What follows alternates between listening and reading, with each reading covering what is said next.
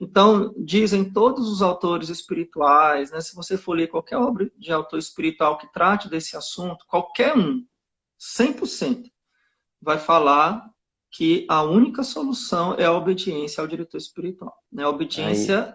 cega. A obediência uhum. cega. Mas a obediência cega mesmo, né? ao ponto de. Porque o, o, diretor espiritual, se ele for bem formado, assim, se ele estiver bem, ele vai mandar a pessoa fazer coisas difíceis. Tipo, parar de rezar, comungar sem confessar.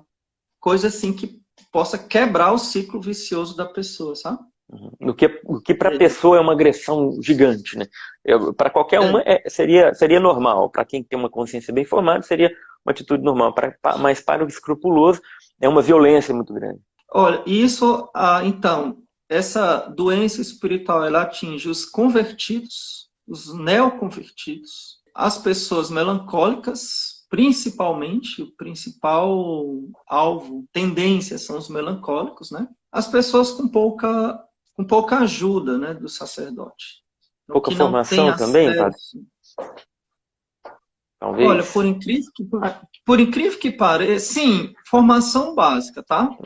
Formação hum. básica. Porém, existe um problema bem delicado, que é o seguinte: o excesso de formação causa escrúpulo, tá? Uhum. Então, a pessoa que tem tendência ao escrúpulo, é, pode causar. Então, a pessoa que tem tendência ao escrúpulo, o que é que ela começa a fazer? Ela começa a assistir, é, não assistir, ela começa a comprar livros de teologia moral.